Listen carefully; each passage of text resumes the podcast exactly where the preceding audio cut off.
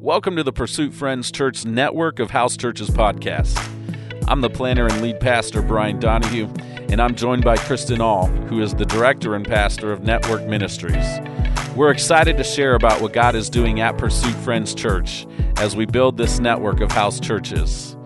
On this podcast, you'll hear stories of how God is moving and working in our midst, updates and news on our progress but we really want to focus on sharing what we are walking through from God's Word each week as a church family. So grab a cup of coffee, your Bible, and join Kristen and myself as we share how God is moving at Pursuit Friends Church and as we discuss what we learned from our Bible passage this week. We're glad you're here. Stay tuned.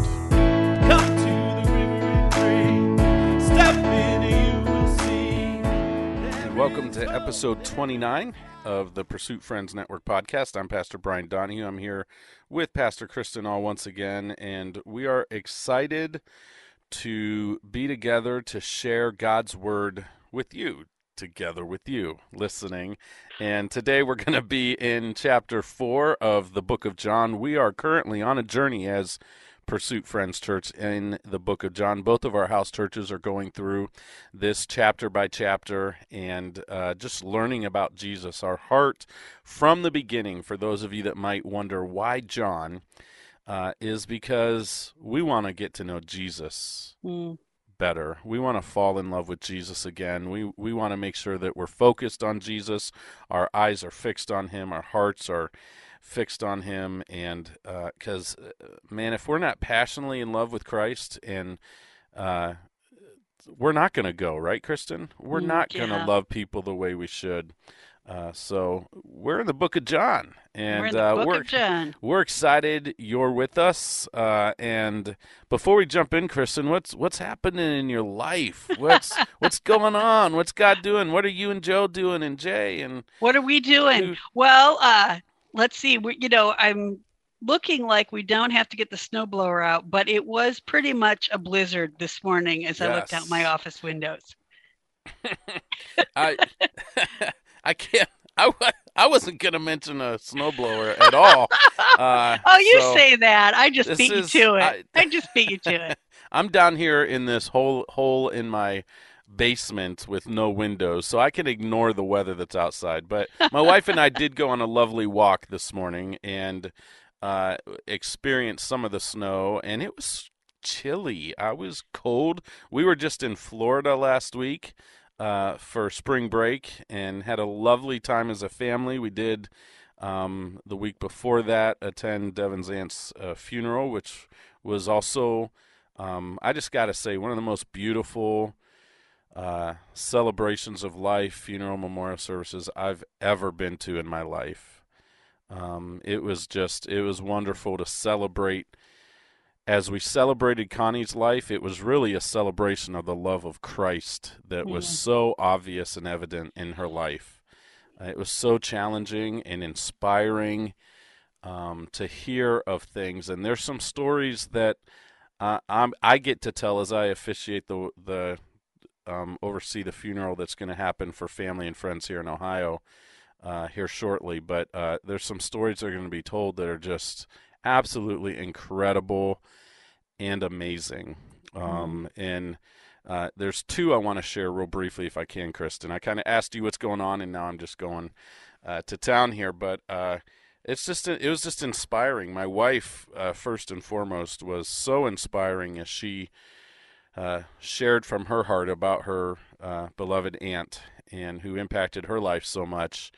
And there are two things. She got one of the biggest laughs of the morning um, because she talked about her aunt and all the chocolate she had in the house. Uh, but she said, "My aunt Connie could grab three M and M's and be done. Who else do you know that could ever just take three M&Ms and be done and be good? And she was talking about the fruit of the spirit and in that instance self-control. Connie was a woman of great self-control um, and uh, also she told the story of uh, their mail woman, their mail lady uh, who had the route for quite some time and Connie would go out. She would have packages delivered all the time because of a ministry she was a part of at their church. But Um, Devin went out to this woman after her aunt had passed and told her the news, and she was physically moved. She was crying, but came back around and uh, met Devin again, and they cried together. And she said, "Oh my gosh, Connie impacted me so much. I'm so I'm just absolutely heartbroken that she's gone." Um, and the message of that was how many of us know our mail carrier by name, and that if we passed, would they stop and cry and take a moment to weep and to mourn the loss of us. and you know, um, it's just how Connie lived. Every day of her life was about other people, and um, she impacted so many. I mean, she was one. I preach it all the time. I did it Sunday. Kind of did a sorry not sorry thing where I talked about, hey, when you go to the grocery store, you may not be going just to feed your own family. Someone else there might need fed from the living waters. Mm. You know, they might they might need they might be thirsty for an eternal drink of water from Christ. You know, um, and that's how Connie lives. She knew the names of everybody at the grocery stores, and uh, just just we had no idea it was that far reaching and she, she, every day she impacted people this way. So it was sad but it was beautiful. It was lovely to see christ honored and glorified so powerfully. And uh, it really made Devin and me go, hmm, we we might have some work to do. You know, we've got things we can do better when it comes to how we relate to everybody around us, and mm. um, you know, especially when we're out and about and we're not in our quote unquote ministry garments as we're doing church here at Pursuit. You know that that we really put on um, uh, that Christ-like attitude everywhere we go. Yeah. Um, so it was it was good. It was sad, but it was lovely, and um, we just had wonderful family time. Kristen uh, got a little condo and went to Kennedy Space Center, and uh, fantastic. Go to Kennedy Space Center.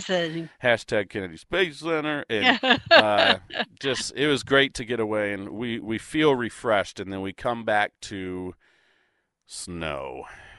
It's beautiful. It's white reflects the light everywhere. Yeah, I have to. I have to be in agreement because of all the spiel I just did about being right, like. Right. I'm trying to yes, help you. You're I'm, right, I, and I need to hear it myself.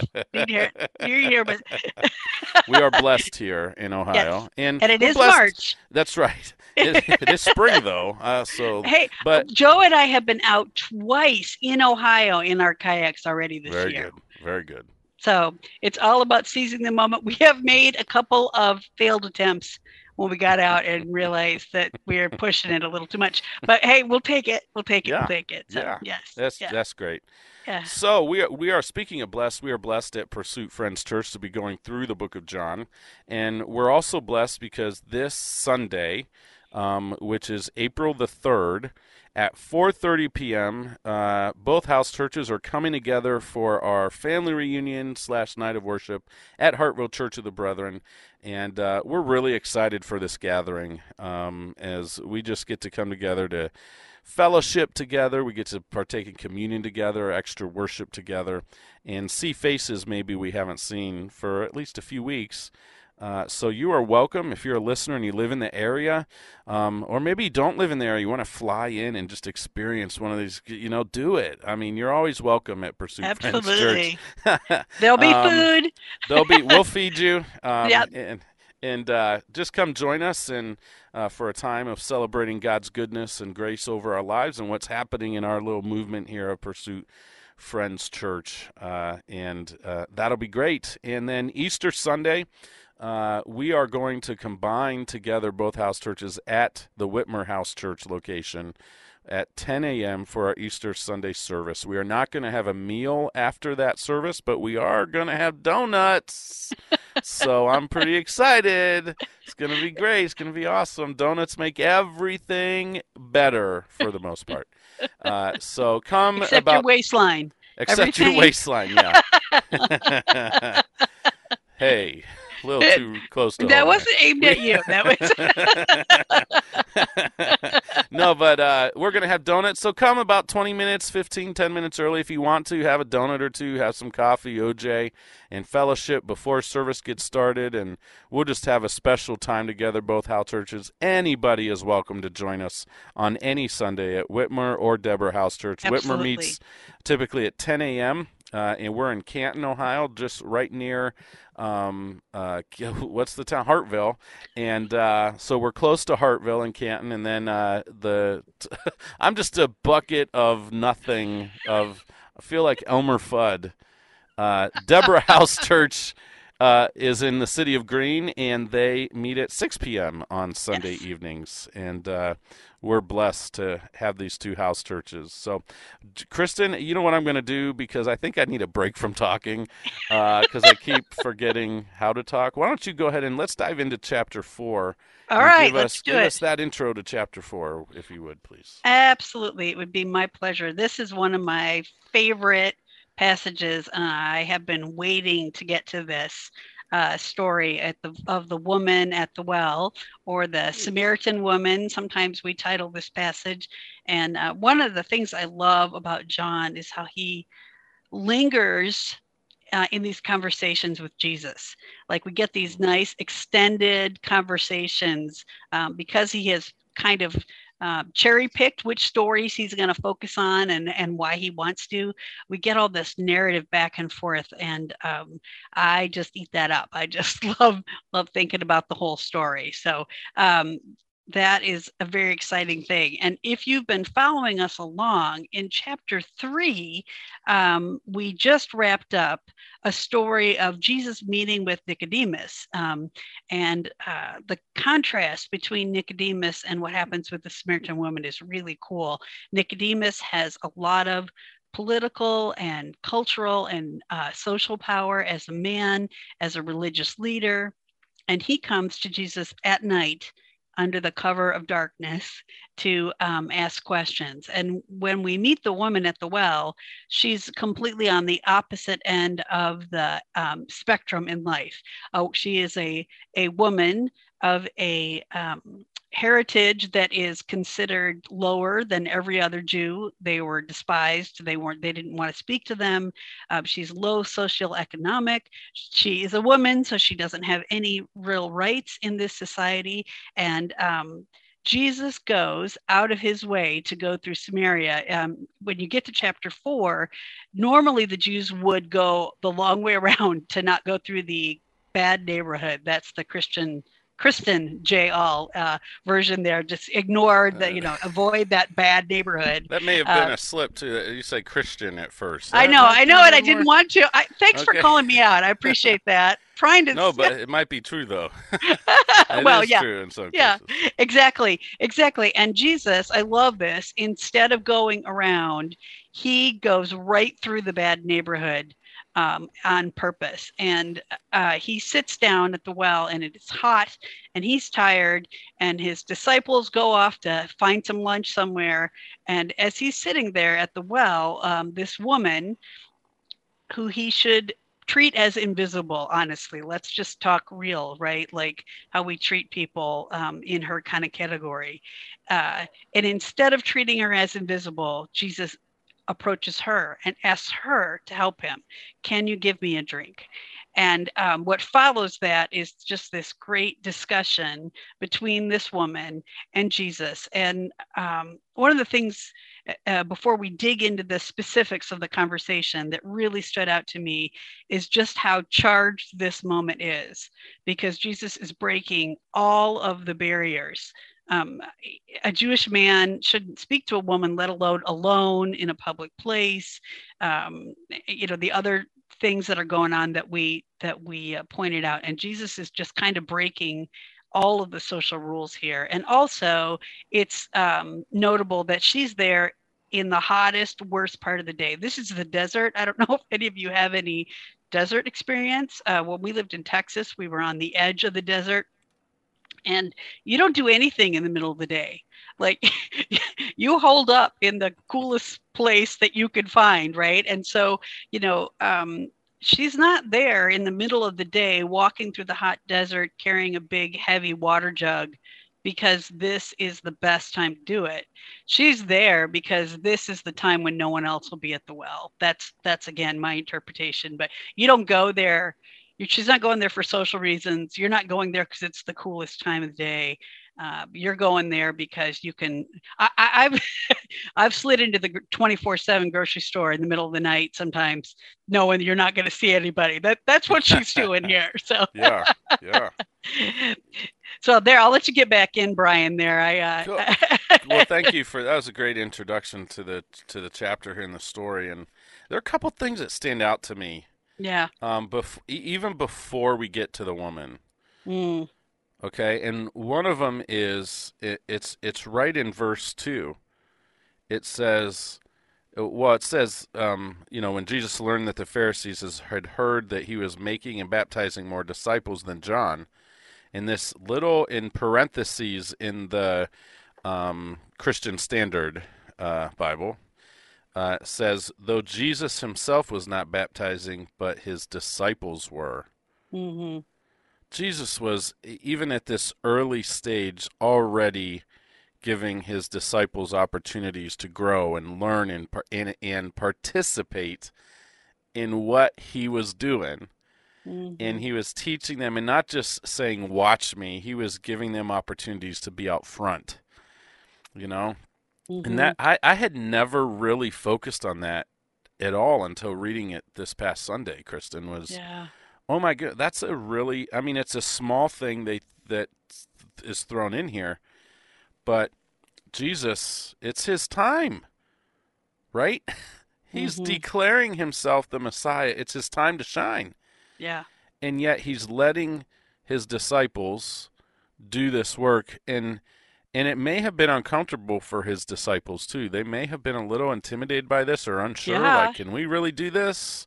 And then a little bit lower, he does something again with his disciples. It says in verse, uh, I picked the smallest letter Bible Good I have, job. I think. To, Good. You don't want to make I, this easy, Brian. I, I, am wearing my reading glasses, unfortunately, uh, or fortunately, depending on my perspective, I guess. Um, but it says in verse 7 A woman to Samaria came to draw water. Give me a drink, Jesus said to her.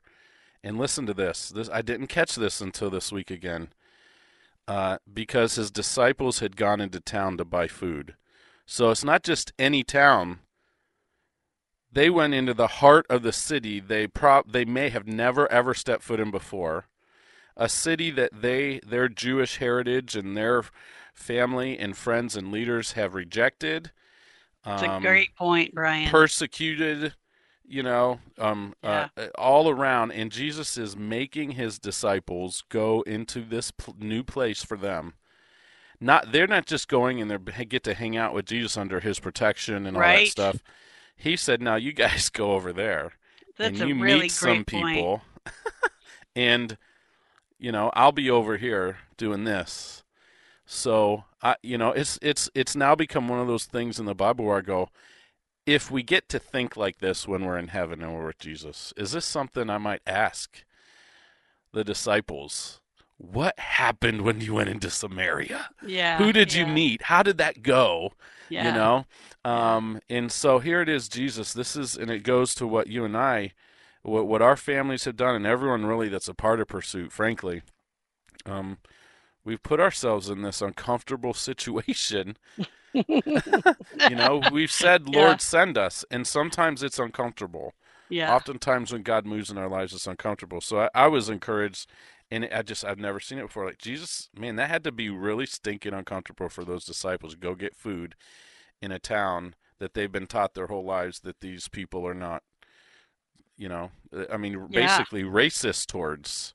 Yes. Um, and so yes. it, I just found that incredible. So that's kind of a side note. That's my first sidebar.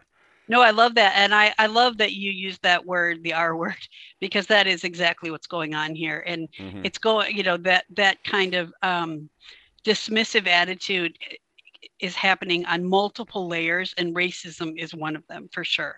Yes. And, you know, I think that we can be guilty of not um, or not maybe guilty but but not recognizing it because we're not in this context but that is exactly what's going on. Yeah absolutely. Mm-hmm. absolutely. I and love we can't, the we can't pass over that. I'm sorry kristen. No yeah. We just as christians we can't just say oh samaria they didn't go there much. You know this was raging racism right. and uh, bigotry and mistreatment of a whole people group. Um, and it's sad because we see later on that they she has definite knowledge of Jacob's well and the history of it and they worship in the mountains. They but the Jews say only in the temple you know?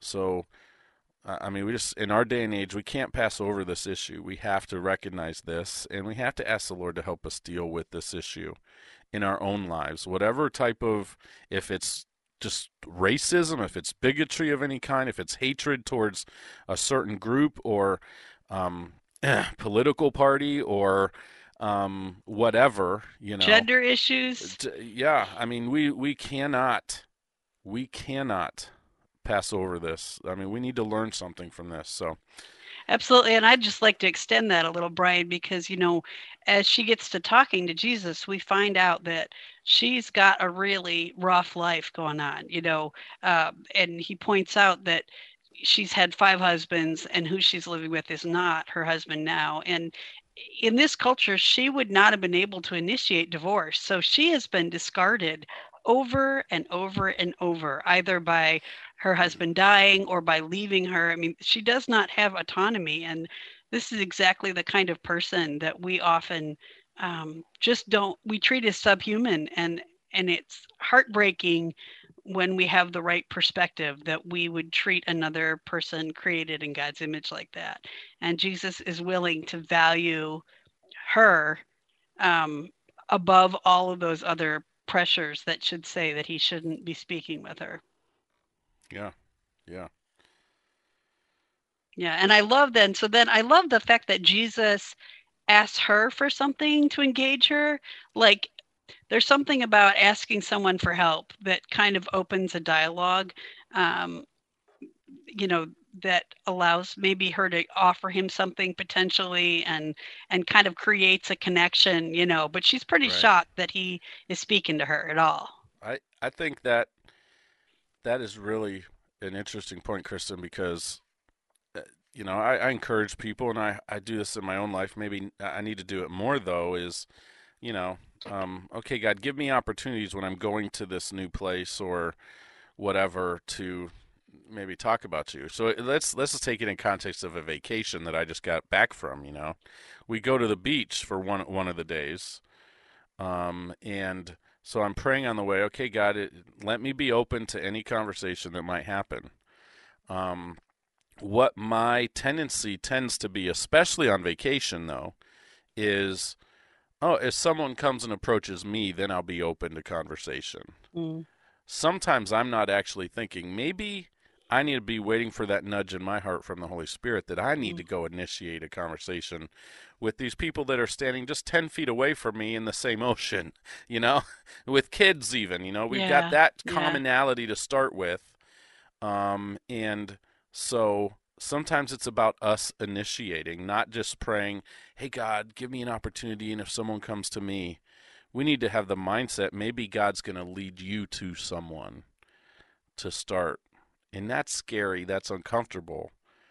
But I think we'd probably see God move a lot more if we approached it with that idea and prayed about it in that idea, just like Jesus does here. He could have sat there, let the woman do her thing, and moved, waited for his disciples, but he speaks up, and he speaks right to her heart of the issue. Right? I mean, I mean, right away he goes right to where he knows she needs to go, which is a thirst she has in life for fulfillment, for acceptance Mm. Um, and so I just I, that's stinking fantastic. It is, and you know what I love about this, Brian, um, is that there's no miracle here.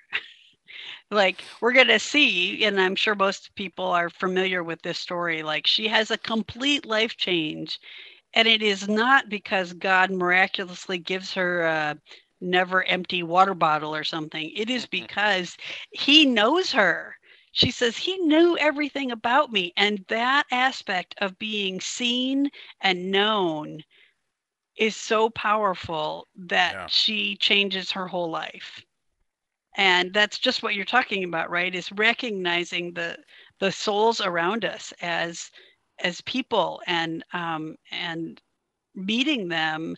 And you know the other thing that i love about this too is that uh, jesus the shame the shame the role that shame is playing in this you know she definitely is hiding out in my opinion um, by being there in the middle of the day at this mm. well. And jesus recognizes that and ministers to her at that point like i'm talking to you and it's not because i don't know what you've done or what's happened to you. I am talking to i see you fully and i'm still here engaging with you. Um, and that really gets her attention. And and this should give hope to everyday christians too because as much as we might read into this um and we get we get held up on you know the fact that jesus um, very gently confronts her about, you know, go get your husband. And she says, Oh, I don't have a husband. And he's like, You're correct. You're with the man you are with now is not your husband. Um, sometimes we read into that. Um, and we're like, ugh, you know, we, we kind of, we kind of do our Christian, ugh, you know, I mean, this woman really needed Jesus. But what we don't look at is that she does have a knowledge of where she desires to worship God.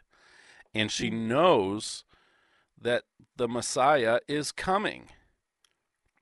She even says to him, if I hope I'm not jumping ahead too no too go right ahead Kristen, yeah in no verse, go in verse 25 the woman said yeah. to him I know that the Messiah is coming who is called Christ when he comes he will explain everything to us she's anticipating Jesus yeah.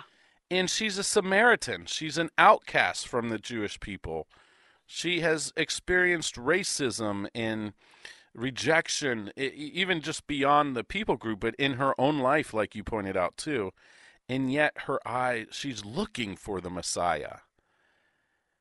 What if we had that mentality more, Kristen? Instead of, ah, filthy sinners, you know, or instead of focusing on the darkness and almost praying that Jesus just comes back to take us out of the darkness, what if we saw the God-shaped hole in everybody's heart and said, "Man, I wonder if I wonder if what if the seed I plant today in this person's life by showing them the love of Christ and serving them and helping them in some way, just acknowledging that they exist like Jesus does to this woman, what if that could turn everything around and they could finally feel like that's the connection point they're going to get with God mm-hmm. to where they can connect with God and with Jesus, you know? Mm-hmm. Um, mm-hmm. I don't know. I don't know. I could go on with that, but no, I think that's good, Brian. I think that's good. I, I will. The only thing that I, the only other comment I would have on that section is that um, I wonder if we are reading, when we read Jesus' words about go back and get your husband, culturally, if we're reading that correctly. You know, in our culture, women have the power to leave their husbands. Um, but in her culture, I'm not sure she would have. And I, I felt like right. what I've read this before, I read it from a Western eyes kind mm-hmm. of thing. And this time reading it, I'm like, I'm not so sure that we're reading that I think you could make a good argument that she is a uh, spurned, rejected woman, mm. not a, um, a sinful woman. I mean, mm. in that sense, you know right. what I mean? Like right. it's that yeah. it's um, and and it does. I don't know that it's uh, material other than um, it does change the picture a little bit. You know? Yeah. Oh, certainly yeah, does. And, yeah. And and we, you know, we could go back and forth on that, and yeah. it's it's not worth, you know, getting in an argument over because you and I argue so very much about so you know. Uh, but I just I think it speaks. Uh, you just take that the fact that she's a woman and that she's a Samaritan alone. Right. Jesus is breaking some rules here. Right. Um, and we're seeing him push through some boundaries, and because he cares about the one. Right. He cares about going after individuals. Yes. Yeah especially those that are hungry for him, like this woman is. Yeah. And yeah. I just love that. I, th- I think that's so very powerful and inspirational to me. Like, I'm so grateful Jesus came after me. Yeah. You know? Yeah.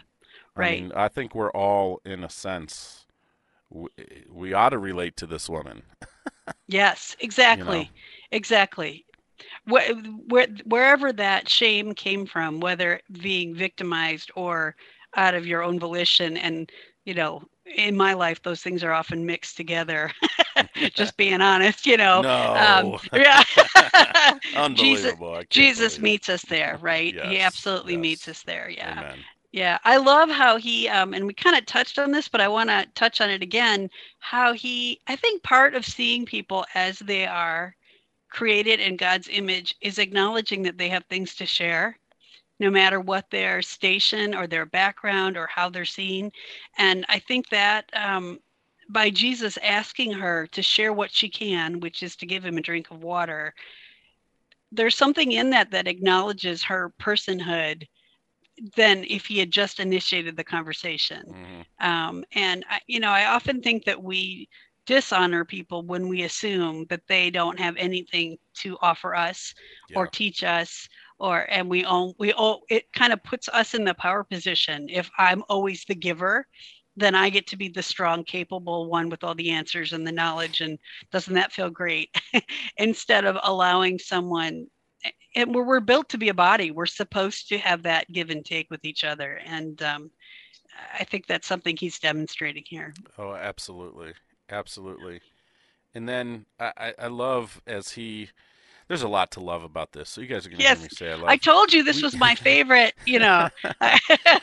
we we it, it goes it goes on here in verse 27. Then Jesus then just then so she, he reveals that I am the Christ. I'm the one speaking to you. Am he? I'm I'm Jesus. I'm the one you're looking for.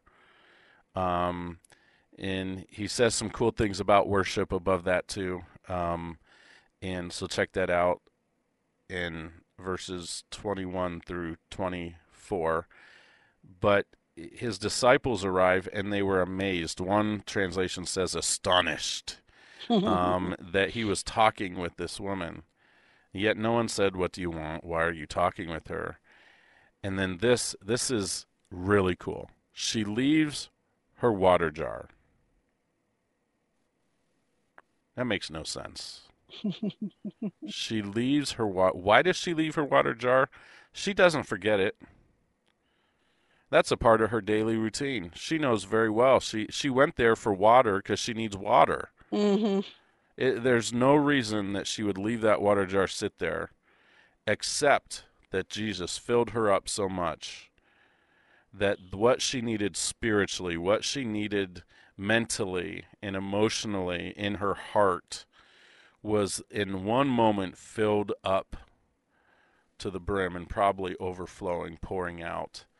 Um, and she leaves the physical manifestation, an empty jar, there and runs into a town with who where the men have been rejecting her, where she has no rights, where she is, you know, discarded. But she'd been avo- avoiding by yeah. going to the well at noon. Yes, and she goes into this town and she says, "Come and see a man who told me everything I ever did." So that's another thing. You know, we don't get the whole conversation here. Right. Exactly. But Jesus yeah. told her everything I ever did. Could this be the Messiah? They left the town and made their way to him. Yeah. I, uh, speechless. Yeah. The transformation is incredible. Yes. And the impact of Jesus and and it's not just the words he says, it's the love he shares. The fact that he spoke to this woman, the fact that he took time to talk about her life, which is in between the lines. He told me everything I ever did. They were there for a little while, folks. You know, the disciples were lingering. They were nervous. Mm-hmm. They were wondering which shop they should walk into, you know, to get food, you know. Um, and they finally come, and this is what's going down. This is the goodness of God right here. Yeah. It's the goodness of God. Yeah yeah i i just love um Nothing in her life has changed, but she's completely different. Right. None of the circumstances oh, are changed. Oh, that's good. Mm. It's almost like I preached a retreat on this one time. Um, no, nothing, you know, none of her background, none of what's happened to her, nothing is healed, no money is found, no change in status, but but Jesus has met her and that life that he has given to her that he compares to water that will never dry out so that mm-hmm. she can mm-hmm. try to get some kind of grasp on this spiritual reality has completely transformed this woman um, in the midst of everything else that's going on. It's and it's made her brave. Uh, it's unbelievable. Uh, and this is the story we see around the world, Kristen. I think I've shared it before, but our Muslim brothers and sisters, our, our friends that love God, that are trying to seek God, when they when they get a hold of a Bible and they actually read it, it transforms their lives. Mm-hmm. They receive dreams and visions, and their natural response. They, I mean, the way they tell the story, they almost have no choice because God says, Jesus says, go and preach the gospel, go and make disciples. Yeah.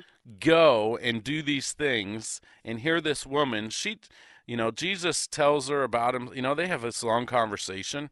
But what does she do? She goes because she's re- reborn, you know, but she's she's got refreshment. She's filled with with Christ's love and here is the Messiah and it makes her brave and she goes to a scary place for her and talks to men who are who their natural response would be the only reason Kristen those men came it wasn't just because she said could this be the Messiah they came because they said you look different. Yeah. You you're not the same. Right. You speak differently. You've got a you've got a spark in your eye you've there you're you're walking taller. Your shoulders are you know your head's up. You're high. making what? eye contact, right? right? You're I, not, I mean, yeah, right. I mean, it, it, just because I mean, you know, how many times did somebody come to different towns and villages probably and say, "Hey, this this person's a messiah." Like, yeah, right, whatever, you know. These right. men saw a change in this woman. Right. Right. And they said, "Let's go check it out." It's amazing. And um, one of the things that's striking me right now that I loved um, in the little introduction, I was reminding everybody that we were just talking to Nicodemus. And Nicodemus should, he had all of the Bible background, all of the training, all of the Jewish history, where he should have seen that Jesus was the Messiah and he has this conversation with Jesus and he just sort of disappears and we wonder if it had any impact on Nicodemus. And this Samaritan woman now who for all of the reasons we've noted should should not even have this conversation with Jesus, uh, let alone um, um, have a role ends up being the one that goes to the town and wins the entire town for Jesus I just love the contrast like that that John is laying out here like mm. like we don't miss Jesus is what he's kind of saying right? Like like it's not just about studying a bunch of a, a bunch of scripture to for the scripture's sake. You have to know who authored it. You have to want to meet the living God in the midst of the scripture. And this woman who's got very little knowledge a little, little some little scraps right? She actually meets Jesus Nicodemus, you wonder, you know, like he he he's off the stage. So mm. I I just love that comparison of of the two yes. figures. Yeah, and, and, there's there's a phrase in here too, uh, or a sentence that Jesus speaks to his disciples, and I I love it because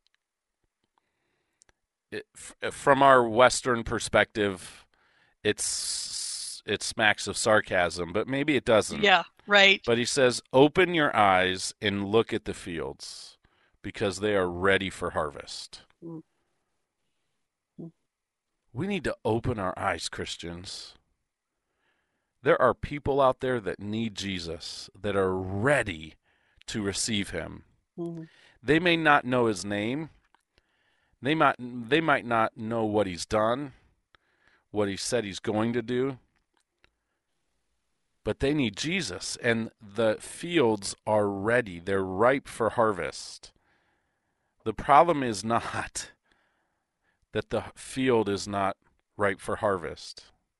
The problem is we're too afraid to go into the field because sometimes the field means our own Samaria.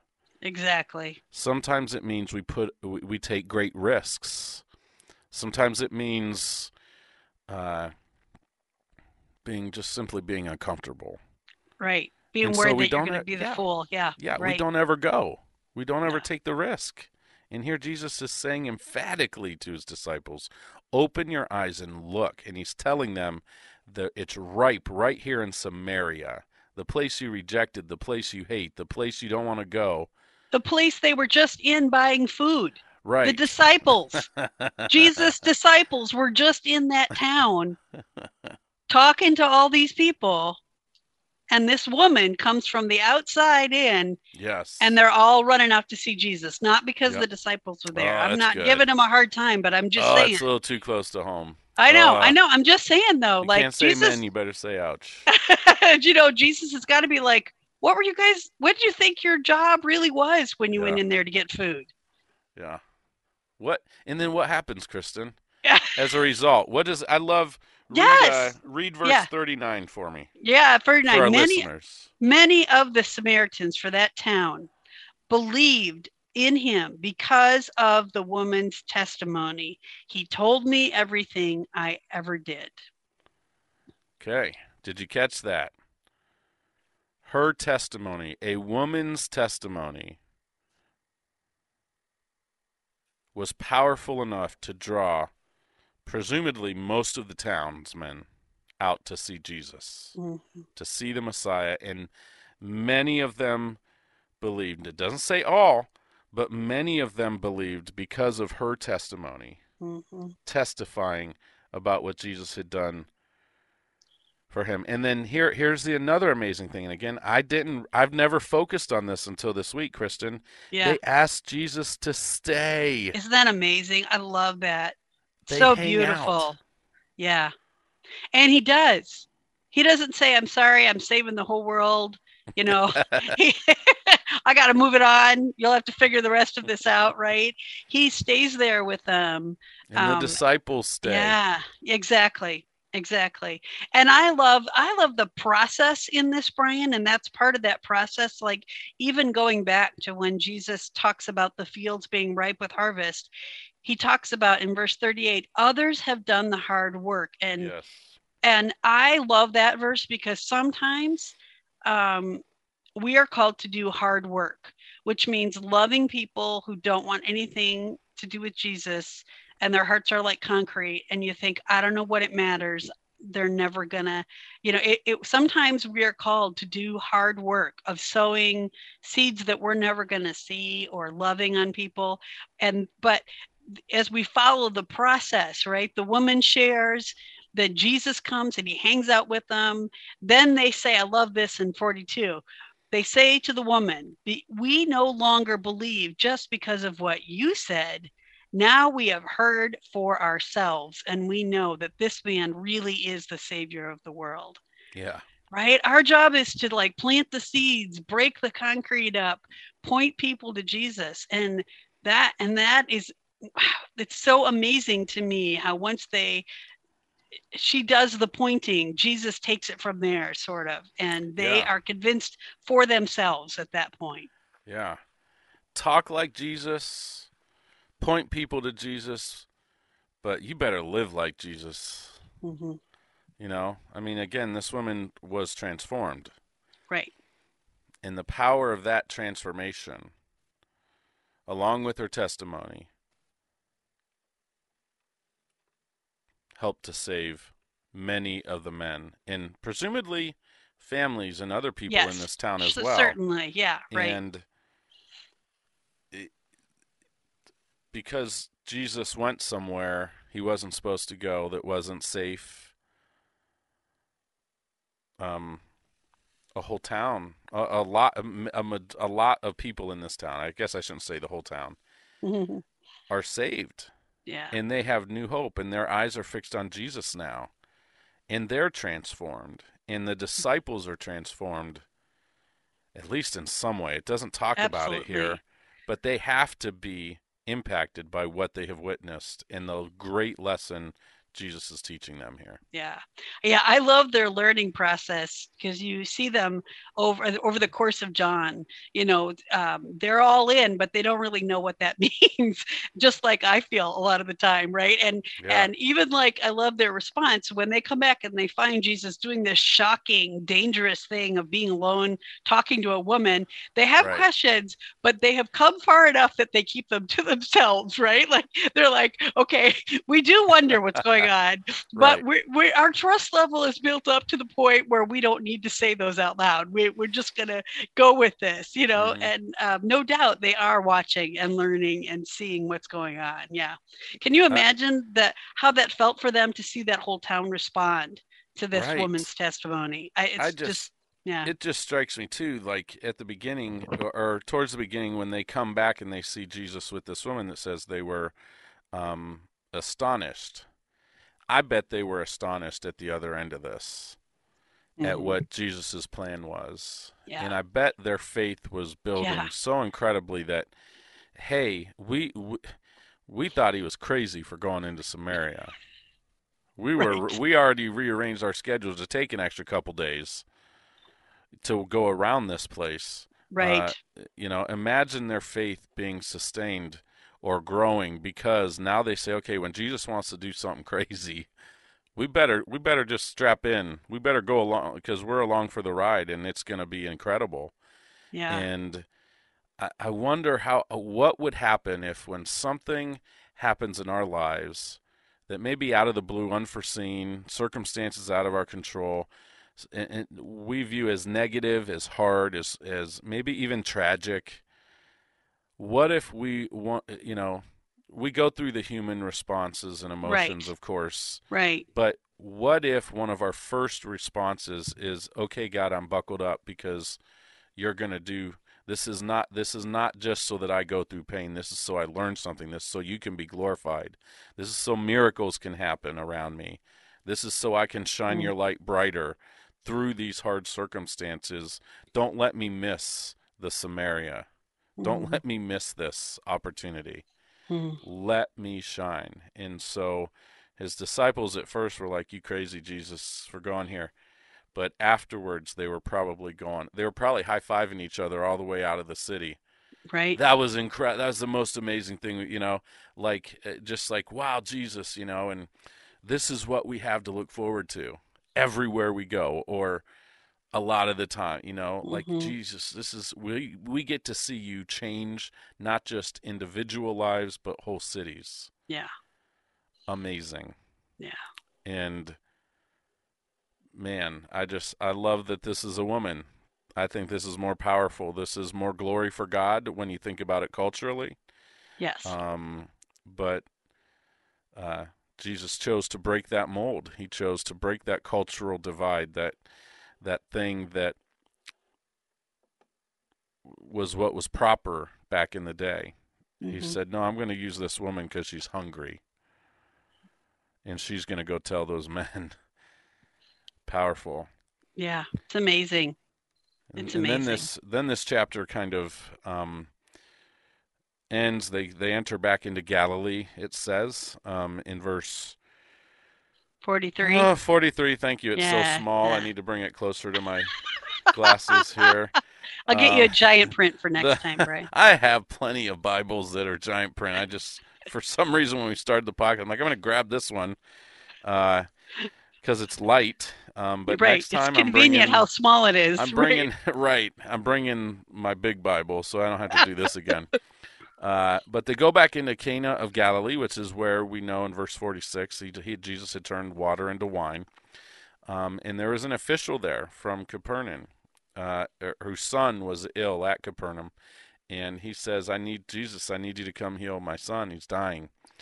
And Jesus responds in 48. He says, Unless you people see signs and wonders, you will not believe.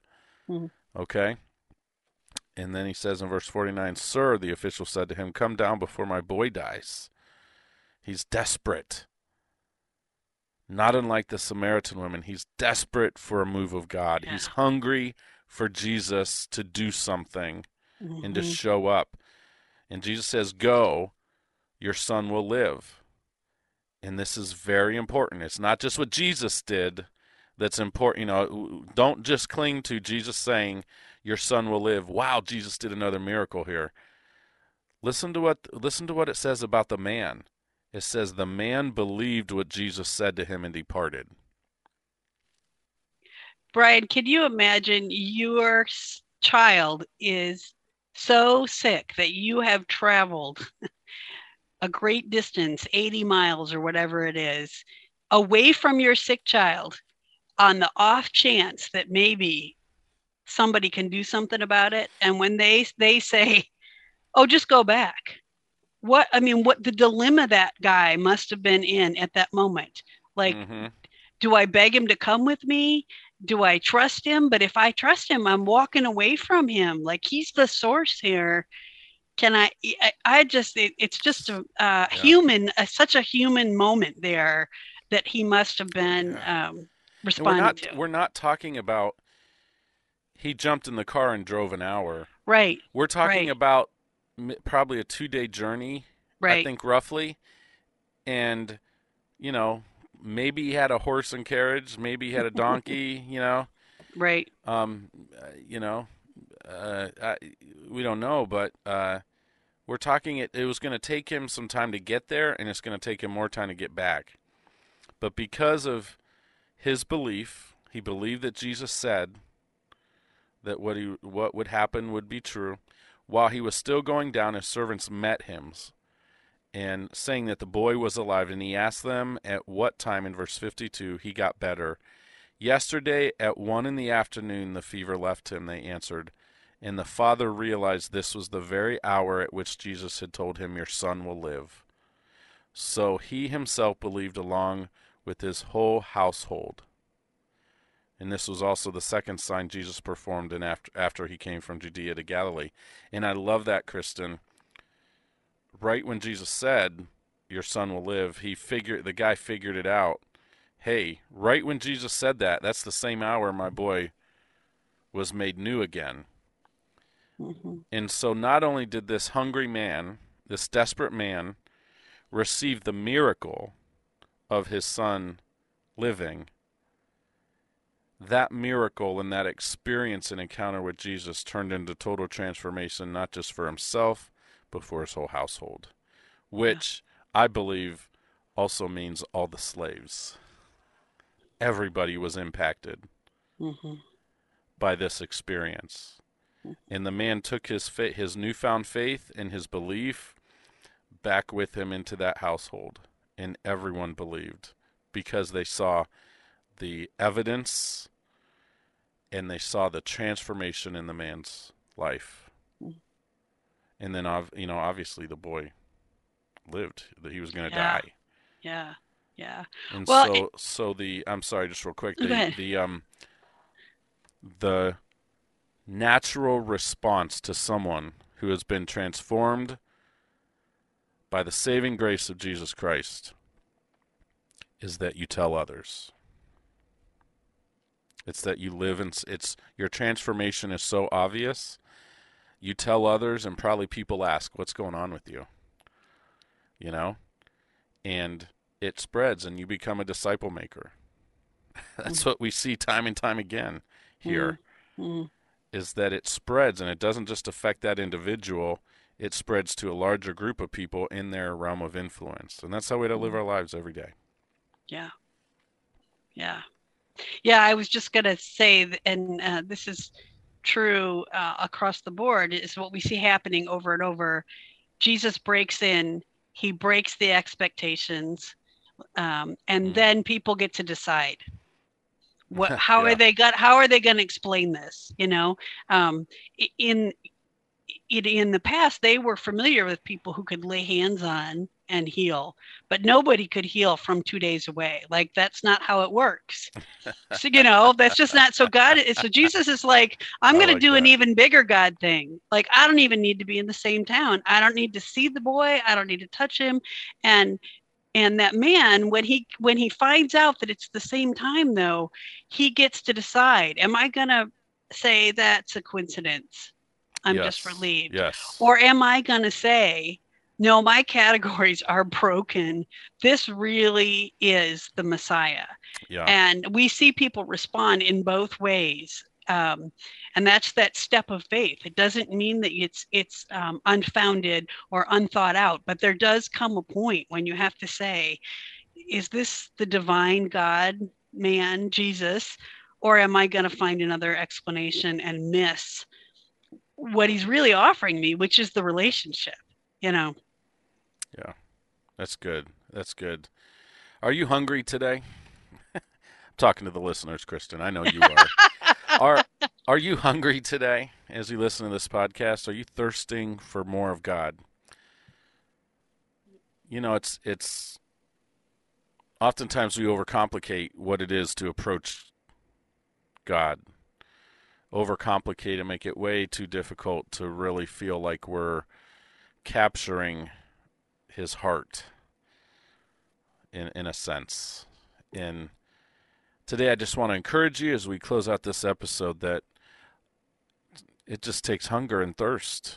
It takes a desire, desperation to know more about God. It's it's it's about more than head knowledge. The head knowledge piece is really important. We have to know the word of God because it's our it's our balance. It's it's how we know what's right or wrong and and and what's really from God and what's false, what's counterfeit, what's anti Jesus. And so we need to be careful. We need to make sure we're measuring things against God's word, but we also need to understand that Jesus people experienced Christ. They didn't just hear him give his here's how why I am the fulfillment of everything in the Old Testament. The Jews, the leaders, the intelligent so-called people of his day rejected him even after he did that head knowledge isn't enough, folks. It's got to be a life transformating, transformating, transformational thing. You got to fall in love with Jesus. I don't know how else to put it. You've got to surrender totally, wholly to Him.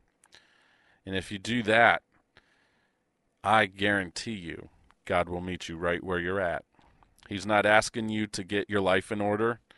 He's not asking you to look all spiffy and go to a church down the road and walk in and dress and talk just like them and have a certain amount of knowledge. He's he's saying, "Come as you are today." And actually, I'm seeking you out too. I'm going to come to your well, wherever you are, and I'm going to sit down. I'm going to wait for you, and I'm going to call your name. And I'm going to change your life forever. So give your life to Christ. Maybe you just need refreshed today. Maybe you um, just need a healing of some kind. I believe God can heal you right now as you're listening to this podcast, actually. We've experienced some amazing stories of healing and restoration in our church just the past couple weeks that we're learning about how God is physically healing people, He's emotionally healing people, mentally healing people, restoring relationships, restoring hope. Jesus still does miraculous works in the lives of people who are hungry enough to call out to Him and say, I need more of you. So don't be ashamed. Don't be afraid cry out to Jesus right now wherever you are, and I just believe with all my heart He's going to heal you, whatever infirmity you have, whatever sickness you have, whatever heartache you have, whatever pain you have. I believe Jesus can heal you. And He can make all things like new again in your life, no matter what it is. He's bigger. We'll catch you guys next time again as Kristen and I gather together uh, on Zoom. maybe we'll do it in person next time, Kristen. I don't know, but uh, it's just such a great joy to do this and to talk with you folks. Thank you for listening and supporting this podcast. Um, it's just a privilege to be the pastor of Pursuit Friends Church and uh, to work with other pastors like Kristen, other leaders like Aaron Bennell, uh, and everyone that's a part of our church. Um, just a joy, just a joy to be a part of this community in this family of house churches. If you'd like to join us, you can join Whitmer House Church Sundays at 10 a.m. We do have childcare, or shall I, I need to not say childcare, but we have kids discipleship. Kristen's looking at me like I have committed the mortal sin of Pursuit Friends Church. We have we have kids discipleship, uh, and we have we have the best teachers hands down. We do. That's why I have to give you the stink eye. Like. Right, right. They're not just watching our kids; they are preparing and um, preparing their hearts and lessons and all sorts of amazing things for our kids as they're down in our basement having fellowship and building mm-hmm. community and learning about the Word of God. It's I'm amazed how often my kids talk about what they're learning in in these uh, kids discipleship times kristen it's really a blessing yeah uh, so uh, we have lunch every uh, Sunday too, except for Easter. Don't forget, we're going to doing donuts beforehand. um, but uh, and then Deborah House Church, uh, as they have dinner on Saturday nights at six yes. o'clock and worship and have their Bible study discussion. You are most welcome, and we have room for you at Pursuit Friends Church network of house churches. We would love for you to get in contact with us, Brian at pursuitfriendschurch.org, or I'm sorry, pursuitfriends.org, Kristen at pursuitfriends.org, and you can catch us on Facebook, Instagram, uh, and our website as well. If you'd like to donate to Pursuit Friends, visit us at pursuitfriends.org slash give and uh, be a part of the work that God is doing here. And uh, be praying for us as we seek to make disciples and launch new leaders into new communities um, as we build the kingdom of God through this network of house churches. God bless you guys. Catch you next time.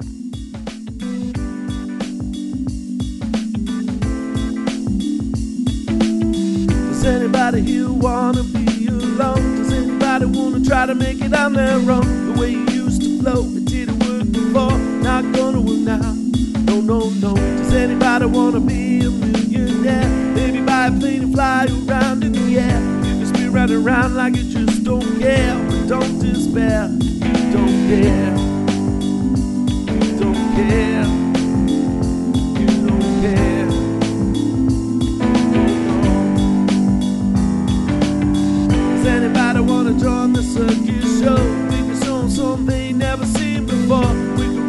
Around just like the clowns before. But then again, they might walk out the door. Does anybody wanna find a better way? Does anybody wanna get down on the knees and pray? Does anybody wanna see a brighter day? Does anybody, does anybody, does anybody know the truth of life anymore? Does anybody know what he did on the cross for my soul? Does anybody care that he died for you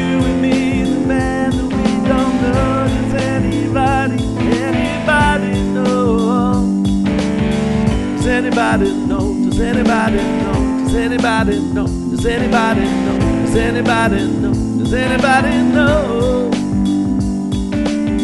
Does anybody else wanna be the big hero? Does anybody wanna stand up when the odds are low? Believe it even when your friends say no? You're in a labo now, you better roll, roll, roll. Does anybody wanna soar to the highest heights? You better open the door and turn back on the lights.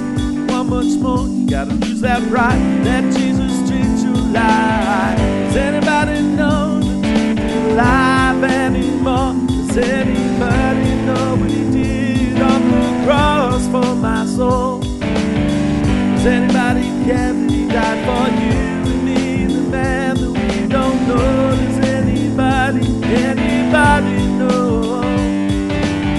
Does anybody know